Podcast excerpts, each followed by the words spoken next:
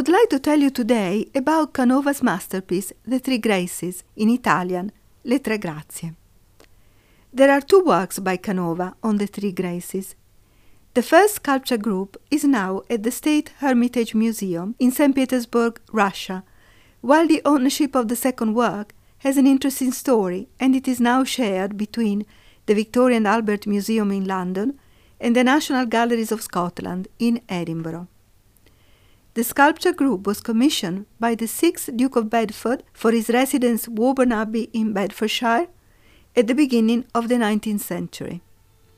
In 1979, his heir, the 13th Duke of Bedford, offered the Three Graces to the United Kingdom for £1,200,000, provided the work stayed in Woburn Abbey. The Duke's eldest son, the Marquis of Tavistock, did not intend to keep the sculpture in the Temple of the Graces, a property built to house the sculpture group on Canova's advice. Moreover, the responsibility for ensuring the safety and conservation of the Three Graces at Woburn Abbey was being questioned. The ownership was taken over in 1985 by a foreign company, Fine Art Investment and Display Ltd, and the sculpture was exhibited at the National Gallery of Art in Washington on the occasion of the exhibition Treasures Houses of Britain. At the end of the exhibition, the Three Graces did not go back to Woburn Abbey and was stored at the British auction house Christie's. In 1989, Malibu's Getty Museum anonymously offered to buy the sculpture group.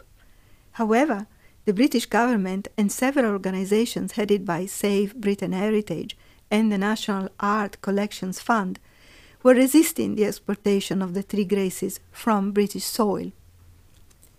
The then Secretary of State for Commerce and Industry, Nicholas Ridley, introduced a change in the exportation policy known as the Ridley Rules, still in force today.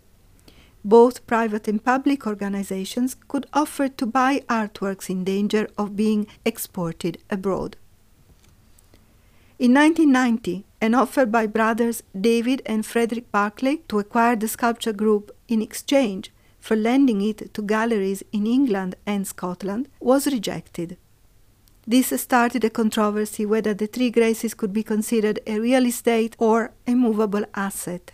In the first instance, it could not be removed from Woburn Abbey, whereas in the second instance, which eventually won, the sculpture group could go for sale and be exported. However, the export was further postponed until August 1994, when the National Galleries of Scotland, together with the Victoria and Albert Museum in London, offered to buy the Three Graces. The then director of the National Galleries of Scotland, Timothy Clifford, was seeking the help of donors, such as Paul Getty II, Jr., who resided in England, and Hans Heinrich Thyssen Bornemisza, founder of the Thyssen Museum in Madrid, to meet the asking price. The latter contributed to reach the $7,600,000 needed to complete the purchase. In the end, Fine Art Investment and Display Ltd agreed to the sale. The Three Graces were presented to the Victoria and Albert Museum on 12 December 1994. The sculpture group was finally publicly owned in the UK and first arrived in Edinburgh at the National Galleries of Scotland in 1995 on the occasion of the exhibition Antonio Canova: The Three Graces, curated by Aidan Weston Lewis and Timothy Clifford.